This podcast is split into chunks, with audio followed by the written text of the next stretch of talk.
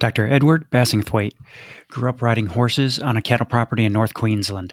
He earned his veterinary degree from the University of Queensland in 1995 and went into mixed animal practice afterwards. He then spent time doing small animal locum work in both Australia and the UK before falling ill and being diagnosed with chronic fatigue syndrome and Lyme disease. In searching to improve his own health, he investigated and experienced a number of holistic modalities and began to use some to treat his patients. He developed a unique system of treatment called the Whole Energy Body Balance Method, which allows the practitioner to find and heal silent pain, anxiety, and trauma. Not only does Dr. Bassingthwaighte use this method to treat his patients, he teaches the method to others. He then started his own mobile practice, which has evolved into working in a brick and mortar practice where he uses a wide variety of modalities to treat his patients, including whole energy body balance, acupressure, nutrition, Bach flower remedies, homeopathy, herbal medicine, and supplements. He has a special interest in dogs with behavior issues and anxiety. Please enjoy this conversation with Dr. Edward Bassingthwaighte as we discuss his childhood, veterinary training, the personal health challenge that led him to holistic medicine, and how he manages his time and energy as both a practicing clinician and an online business owner. Dr. Edward, thanks for taking the time. You're welcome. It's a pleasure to be here. So, where did you grow up? I grew up on a, a cattle property or a ranch for sort of American people in North Queensland here in Australia. What sort of uh, so you had cattle growing up? Other other animals, probably yes. Yeah, so it was a, an extensive beef cattle operation, um, but we we did also had a really strong interest in horses, uh, bred and competed on horses. We did all that cattle work on horseback, and of course we always had a, a few dogs around. What? Uh, how old were you when you decided that veterinary medicine might be something you wanted to pursue? Well, I think I was pretty young when I got curious about it. We we had um, there was still tuberculosis in our herd when I was a kid, and a couple of times a year, vet, veterinarians would come to TB test all the cattle. Um, I was a bit fascinated by that, and reading James Herriot's books too made me a bit fascinated about about the possibility of being a veterinarian. So pretty young.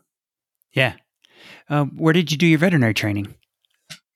I trained at the University of Queensland in Brisbane, in Australia.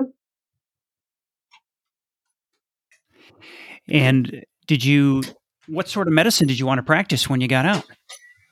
Well, when I first got out, I, I thought I wanted to be a horse vet and um, I thought I wanted to do, you know, large animal work, mixed practice, but 18 months of a, a pretty crappy first job in a mixed beef, dairy, equine, um, and small animal practice uh, cured me of ever really wanting to work with large animals again. I did consider working in, in equine practice, but when I found out that I'd have to work maybe 40% longer hours for 30 or 40% less pay, I decided that wasn't such a good idea either. That kind of practice is a lot of hard work, you know, with your on call yeah. time and yeah. Yeah, yeah. Did you continue to ride when you were in vet school and and afterwards? Well, while I was still at university, when I went home on the holidays, I I rode, but I haven't owned any horses since I graduated. Haven't haven't been active in that sort of world for a long time. Yeah. So after you left that first practice, what sort of practice did you join? After I left that first practice, I did a little bit of locum work in Australia. Um, then I went over and lived and worked in the United Kingdom doing locum locum practice in, in small animal work for about eighteen months or so. Did you enjoy that being overseas? I did enjoy that, and but then I got really unwell. I, I came down with chronic fatigue syndrome, and you know I was really significantly affected by that. Couldn't work at all for a few years. Had to go back home to the family farm and try to get well. Um, so that was probably another big turning point, and that was what really pushed me more into the holistic and integrative side of medicine because Western medicine helped me a little bit in the beginning, with the chronic fatigue in terms of some of the, the grosser symptoms of depression and gastric ulceration and stuff like that. But they pretty soon ran out of any ideas with the, the ongoing fatigue and body pain and and other things. So I had to explore a whole lot of alternative stuff to try and get myself well, and then started experimenting with, you know, bringing that kind of stuff into my practice, and found that animals responded really well to it. So you moved moved home from the UK because you fell ill, and then so in finding those uh, alternative practitioners, did you have to go far from home? Well, it was kind of tricky. Um, where we lived was, you know, 100 odd kilometres, 60 miles from the nearest town, which is a small country town. Uh, I was lucky that there was a, a very good um, human bodywork practitioner in the town that helped helped a lot.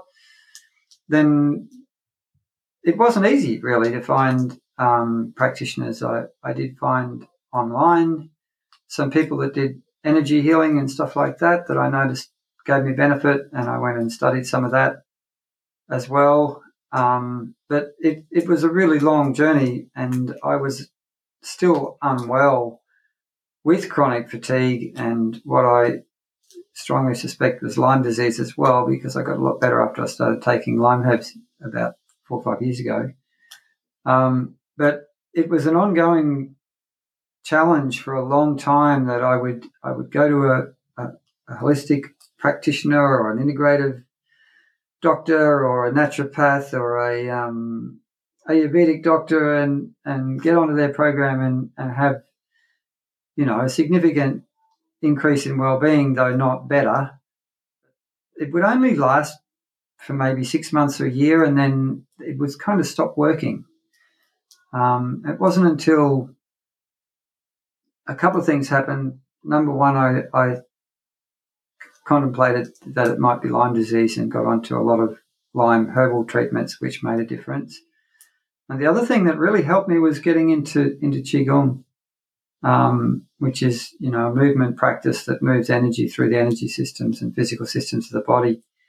And I think those are two things that have been really key in in me now. You know, being pretty healthy and being able to work forty to sixty hours a week. Um, back working in a veterinary hospital, integrated veterinary hospital, two days a week, which I started about a year ago. And, you know, that was challenging at first. It took me a good six months to get more fit to that more intensive work environment. Would uh, what's the prevalence uh, of Lyme in, in Australia? Is that something that would have been on anybody's, anybody's radar for you? Well, Australia is a bit weird about Lyme. Um, the powers that be refuse to consider that Lyme exists in Australia, though I'm I'm absolutely certain it does. And I've had friends who've you know been bitten by ticks and got the whole donut um, lesions and then developed symptoms of Lyme and, and tested positive to Lyme, but the the sort of more orthodox medical and government view in Australia is that it doesn't exist in Australia. There's actually been doctors who've been deregistered for simply testing people for Lyme which is kind of weird. Um, but yeah, I'm, I'm convinced that it is in Australia and is a significant problem. But in your case, you felt like you brought it home or that you picked it up in the UK. Yeah. Yeah, I think yeah. that um, I probably picked it up in the UK without even knowing I'd been bitten by a tick. I had a whole lot of other things going on. You know, I had a, a root canal done in England that was turned out to be um, have a chronic low grade, probably mycoplasmal infection in it that I didn't know about till 15 or 20 years later. And, you know, when that tooth was removed, I had another significant increase in well-being overall too. How long was it after you got home and started seeking treatment? Were you able to, to, to go back to work? Probably about two or three years. Um, you know, I worked part time in small animal practices in Townsville for a few years. And then I started a home visit practice in Townsville, which was the home visit vet. And, you know, that gave me a lot more freedom in, in several ways. I still was not uh, anywhere near totally well. You know, I was functioning, but often with fatigue, often with a lot of pain, stuff like that. And the home visit uh, practice let me, you know, if I really needed not to work, I had a lot more flexibility. I could just cancel out people and come back when I was feeling better. And the other opportunity it gave me was to start really exploring some of the more holistic and alternative things like homeopathy and my real passion, which is hands-on um, body work for animals. And also during that time, I started to look into um, vaccination in animals and Ronald, Dr. Ronald Schultz's research and suddenly realized, wow, you know, the, these C3 and F3 vaccines last for five to seven years, but everyone's given them every year. So that was another point where I started to titre test and, and go to a minimal amount of vaccination for, for adequate protection and stuff like that. Was there uh, pretty was that ex- pretty well accepted by your clientele? Yeah, when I found that once I actually explained to people, look, here's the research, and here's this little test we can do to find out if your animal's got antibodies in, in their system or not, and if, if they do, we don't need to revaccinate them, you know, because even though vaccines, I'm not anti-vax, and I believe they save well, they do save a lot of animals' lives. They give a really strong, long-lasting immunity, and they're a good thing. But they can also harm animals. And if you've got adequate antibodies, and you can then give an unnecessary biological medicine with known possible adverse side effects up to and in rare cases including death, why would we do that? That's not good medicine, right? Absolutely. Yeah. So were you able to find a lab that you could rely on to send those tests to? No, we use the um, VacciCheck in-house tests. Um, we do that at the clinic that I work at, Benton's Road Vets here in Melbourne as well. The VacciCheck BioGal. Um, they're, they're easy. You know, they take about 20, 30 minutes to run and accurate qualitative and quantitative tests. Nice. And you'd mentioned qigong and how how much that had helped you. At what point did you start incorporating that into your healthcare? Um, probably about eight years ago, seven or eight years ago. Yeah. And was that was that self taught, or were you able to find an instructor? How did how did you work that in? Yeah, I found an instructor. Um, my first instructor, unfortunately, was ended up being sort of a you know charismatic, culty, abusive type person. So I learned some good things from him. But I, the, where the people who are my main teachers with qigong at the moment are an organization called Energy Arts in the US in Colorado.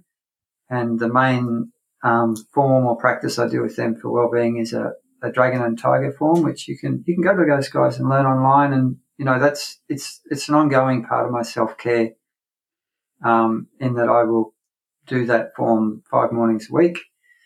I get up early on my work days and and spend quite a time doing meditative practices in uh, energy practices and qigong practices, and of course, some real resistance exercise in terms of push-ups and chin-ups and stuff like that. Nice. Did you uh, did you change your nutrition at all while you were healing? Oh yeah, um, you know, I found out that I had a dairy, lifelong dairy intolerance that I didn't know I had, so I, I went off all dairy and gluten in the beginning, which I can tell you you know, 20 years ago in a country town in Australia was not the easiest thing to do. Yeah. Um, more recently, I, I did a, a, few years of being a, a, vegan and mostly raw, high fruit diet vegan, which I think helped my gut health a lot. But now I'm, I'm, and I've been eating all organic for quite some time. Now I'm not vegan anymore. I do eat some, some meat proteins it just got to the point where my body said, I've had enough of doing that vegan thing. You need to give me some meat. Was it difficult as you went along, as you described? You know, you would you would start a new regimen and and plateau, and then have to uh, incorporate something else. Was it was it difficult um, emotionally on your mindset to to have those plateaus and and feel like you weren't continually improving? Oh yeah, yeah, it was um, it was a very challenging uh, situation for a, a, long period of years. Um,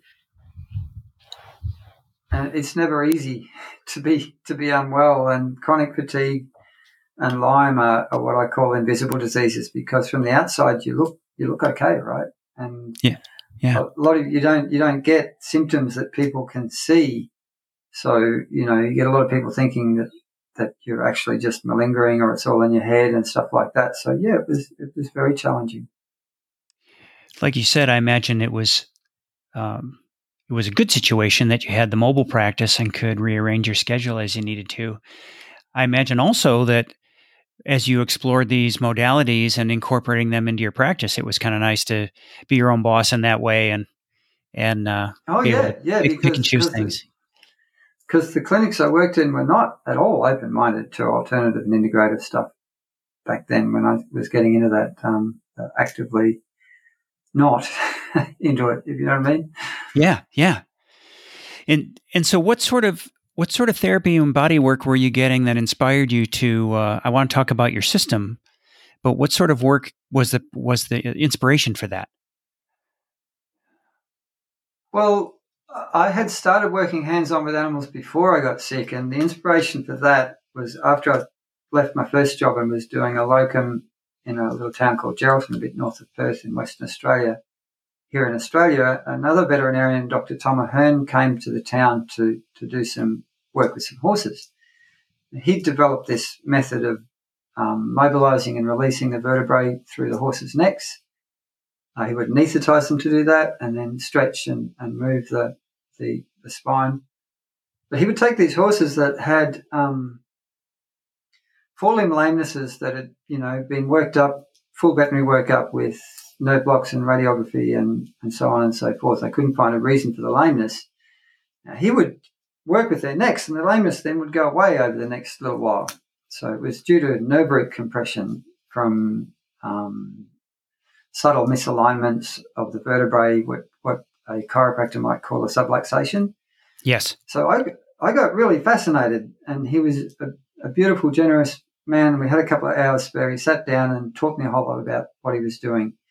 I thought, well, what about dogs and cats? You know, because dogs and cats have spines too. And I hadn't been taught anything about this at university. So at that point, I started really exploring by feeling deeper into the animals' bodies with what was going on. And pretty quickly, I started finding that there was a lot of pain and dysfunction and restriction from healthy movement in a lot of animals that I didn't know was there till I went looking for it. That the humans who owned the animals didn't know was there. And there were no modalities or trainings where you could go and learn to do hands-on stuff for animals in those days. So I, I just started playing around with pressure and movement, interacting with the body with touch in a variety of ways to see if I could help these animals. And um, pretty quickly found, you know, I had a little Jack Russell when I was working in the UK, came in limping with um, all the muscles atrophied over one side of his scapula on that leg. And, you know, the people said, I said, what's going on with this little three year old dog? And they said, well, he, he's just got a limp. We've x rayed him and everything, couldn't find anything wrong. So we just presumed that he's got a limp.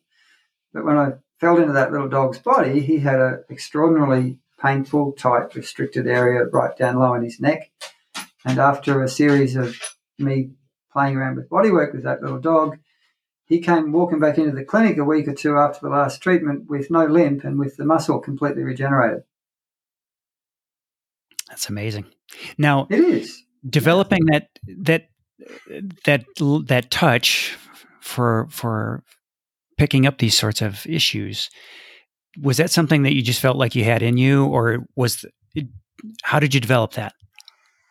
Well, I think it, I think it's like anything. If you've got a curiosity and then you act on that curiosity and you you explore the body with touch and start finding things and then start interacting with different kinds of therapeutic touch to to release pain and tension or restriction from healthy movement, you're going to learn things. And the more you do that, the more things you learn. So I was, you know, with my chronic fatigue journey, I had a lot of pain and tension in my body too. So I went to a lot of high level body workers over the years and learned a lot from them working with me.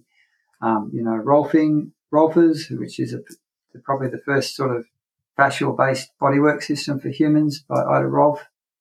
Um, I found a, lot from that. Um, had people, high level craniosacral practitioners work with me, osteopaths, um, Bowen, a whole lot of different practitioners that would give me relief with my pain and tension. And, you know, I sort of soaked up by my tactile or kinesthetic experience of being worked on, and then I go, oh wow, that's cool. I'll try that out on out, out on the animals. So you know that over the over a period of um, some seventeen or eighteen years of me, particularly sort of seven years when I had that home business practice in Townsville, I learned a whole lot. And at, at the end of the time in Townsville, we moved to northern New South Wales for about four years, which is a much more um, progressive, open-minded community than Townsville, which is uh, so the holistic work expanded a lot then, and that's when I started teaching what I have called the whole energy body balance method. Um, I started teaching, you know, face to face group workshops over weekends of teaching other people how to how to assess for neurofascial soft tissue pain, which I honestly believe is the biggest blind spot in veterinary medicine. It's not taught at university. More than half the animals that I see coming into the clinic for the first time I see them have got significant soft tissue pain that the humans don't even know is there. And vets are simply not trained about either the issue or how to effectively assess for it, which means that vets miss it pretty often too. Sure. I was going to mention, I mean, you and I are pretty similar ages and and that sort of uh, examination and treatment was, I'm sure, not even covered anything close to that in school. No, but we, you know, at the end of last year, we had a finally a vet student come in to do some prac at the hospital I'm working at. I was talking to him about soft tissue pain, neurofascial pain, and all this, and he said, "Wow, it's all news to me." So it's still not being taught. Yeah. And these seminars you're teaching are for for guard, pet guardians, yes? Uh, we have we have practitioner trainings for for home practitioners and also for certified practitioners who can then go out and you know make a business out of it. Yeah. What what uh, and all these the training started as in person. Are they still in person, or how, do, how have you cha- how's that changed over time? No, kind of really fortunately in hindsight, we took the trainings online in 2019. So we are now teaching all around the world. We've got practitioners in the US, in Canada, in the UK, in Europe, New Zealand, and quite a few scattered around Australia. We've probably had more than more than 1,800 odd people enroll in the trainings altogether since 2019. That's wonderful. How how do people find the training? How do they how do they uh, find you? Uh, come to wholeenergybodybalance.com is the main website. Um, I also have, you know, some free masterclass seminars talking about silent pain, um, you know, what it is, why so many people miss it and why even highly trained vets miss it. You know, one of the things that really triggered me into a lot of this was that about six years ago, I missed really awful neck pain in my own little dog for three weeks. You know, he was he seemed totally okay. I took him to a training to be my demonstration dog, and he was a little bit more reactive than usual with the other dogs. I thought, hmm, that's strange. When I got home that night and actually got my hands on him, wow, you know, he had this screamingly painful neck. It turns out he'd had a fall on the steps three weeks before that my wife had seen, but he just got up and shook himself off and seemed fine. So she didn't think to tell me about it, you know. And that was a huge wake up call for me. It was like, wow, you know, if I can miss really severe neck pain in my own dog. How many other people in the world are missing that? And that's when I started to really get curious about how many people were missing it, how big a problem it is. And, you know, according to my clinical experience, a little bit more than half all the dogs and cats in the world have got really significant body pain, soft tissue pain, or neck and back pain that is being missed by owners and vets all over the place. When you're doing your house call work, what what sort of time length does a session take? I don't do house calls anymore. I'm too busy. Okay. All right. so what my my clinical work now is I'm working in a, a really beautiful integrated vet hospital here in Melbourne, two days a week. And that means that when I'm working hands on, I'm, I'm doing 30 minutes appointments for the hands on work. Um, when I was, I had a, a, little practice in my own home before that.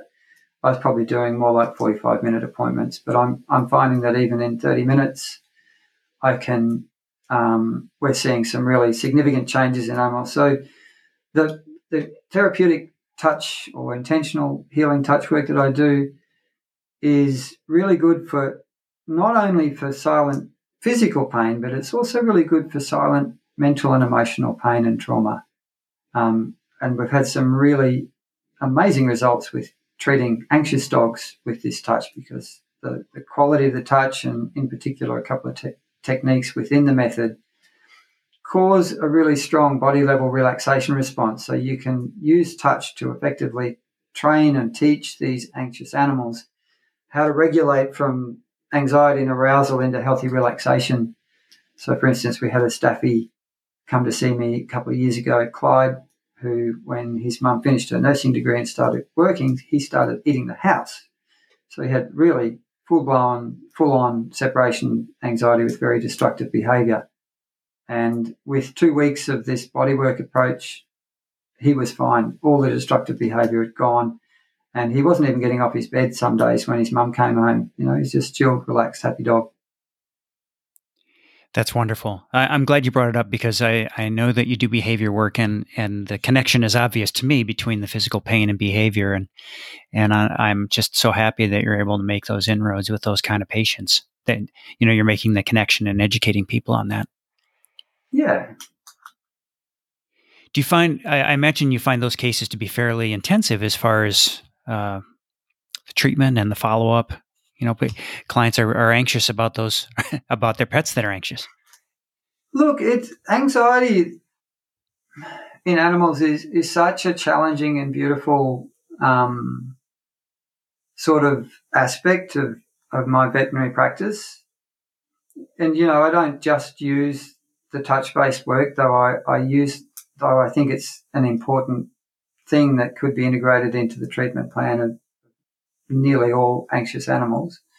But, you know, they, they often, we have to talk about a whole lot of other stuff with anxiety in terms of diet. Um, is there pain going on as well? And most anxious, especially reactive and aggressive, aggressive animals, nearly all of them have undiagnosed pain to some level in their body that's causing a problem.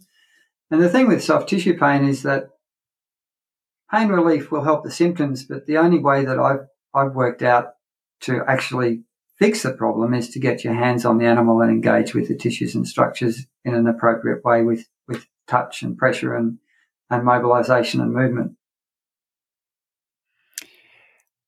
I imagine that your sort of work is energetically draining. And, you know, we've talked about the Qigong and your practice there. Are there other things that you do to, to help preserve yourself, especially with your fatigue? Well, I, I don't really have the fatigue anymore. Um, Good. You know, and I don't find work draining. I don't find this work draining. If anything, if you do, you know, and energy healing is a big part of what I do now. I'm always a bit tentative about talking about energy healing in veterinary forums because I know that the industry and the medical orthodoxy thinks it's a load of load of hooey you know, if you go looking at the research, there's actually some some pretty solid high grade studies that show that energy based interventions are doing something better than than a placebo. Now, you know, we can't measure the the actual mechanism of that, and science, if it can't measure a mechanism, tends to get a headache and a bit confused. But um, if you learn how to manage, and qigong is a is an energy based practice, even though it's a physical movement you're moving energy. It's it's comes from the same sort of um, philosophy and understanding and systems as traditional Chinese medicine. So you're working with the dragon and tiger form. You're actually working with moving energy through the meridians of the body as you're doing the physical movements. Now, if you get yourself in a place where you're energetically strong and clear and you've got good, healthy, energetic boundaries, and you know that translates into having good, healthy boundaries emotionally and mentally and, and what you will and won't tolerate in terms of how people behave and interact with you and all that sort of thing, then you can absolutely do this work without without it being draining at all. I mean, you you may be tired at the end of the day, but you're going to be you're going to have healthy tired from a healthy long day of work is way different than being totally drained and flattened out because you've got um, poor boundaries um, and you're not managing your energy in terms of building it and maintaining it and keeping it healthy. What sort of advice do you give your clients uh, about nutrition? Um, I, I really strongly recommend a fresh whole foods diet, uh, a balanced fresh whole foods diet. Uh, you know, I, I recommend totally avoiding all highly processed kibbles and tins foods um, completely. So either uh, a raw, I think in most cases raw is better, but not all. Some animals with digestive issues or older animals do better with home cooked, or if it works better for people to home cooked. I don't think that the difference between uh, a raw or a, a home cooked fresh whole foods diet is a huge difference, but I, I think there's a bit more vitality when it's raw. Um, but yeah, I'm really, and of course, you know, healthy supplements like blueberries and um, whatever else is needed. It's a bit hard to say uh, generally, but just generally, I think blueberries are one of the best supplements you can give dogs because the antioxidant levels are off the charts in them. Absolutely. So, how do you balance your time now? What, uh, how much is devoted to clinical practice? How much is devoted to your um, to your teaching? So, um, I, I, work two days, well, one and two thirds days a week in the vet hospital. So, I do a full day followed by a, a day where I start at midday. Um, it took a little while for to work out when I first, but and I, I only consult. I don't do surgery because I found that surgery really um, takes it out of me a lot more than consulting. Um, then I work anything from two to four days a week in my business in terms of, you know, being a, the CEO of the company, managing everything, creating trainings, um, promotion, marketing. You know, anyone who's got their own business knows that there's a, there's a ton of things you have to get done all the time. Um, so I I I um I get up at five thirty or five o'clock each morning and spend an hour in, in bed with a timer going, doing meditative energy practices. Then I get up, have a shower, uh, come out and do my qigong practice. I do another thing called Buteyko breathing, which I found was a help to my well-being as well, which is developed by a Russian doctor. Oh, that's wonderful! Um, I, pra- I practice that as well yeah, it's it's something that I do a little little session of that each day just to to keep. And as you know, it's kind of it seems paradoxical, but if you breathe too much, you wash all your carbon dioxide out of your blood, which then makes the hemoglobin hang on to the oxygen much more tightly. So you get a functional hypoxia of your peripheral, you know, of, of where the body should be getting oxygen. So when you learn how to breathe properly, you can increase carbon dioxide levels in your blood and um, yeah, I found that was another. You know, I've done a lot of different things health wise over the years. That's another one that's a pretty good one.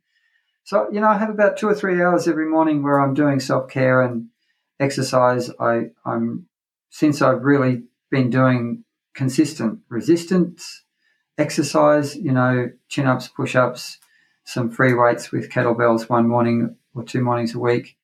That has been a really key thing in me getting healthier and stronger too.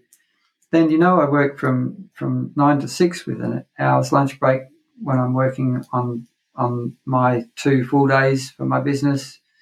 Thursdays I go out and do all my shopping in the mor- in the morning, you know, fruit and veg shopping, and in, I may do a little bit of work in the morning before I go out and do that, and I'll often do a few hours when I come back, and I often teach, you know, Saturday mornings for half a day with the with the online training, we have a, a, live component. We do a live stream component of that as well, and of course, I have to do some Saturday mornings in the in the vet hospital. Wonderful. Now, what's what's uh, coming up? I I know a little bit. You've got a summit coming up in September. Do you want to talk about that?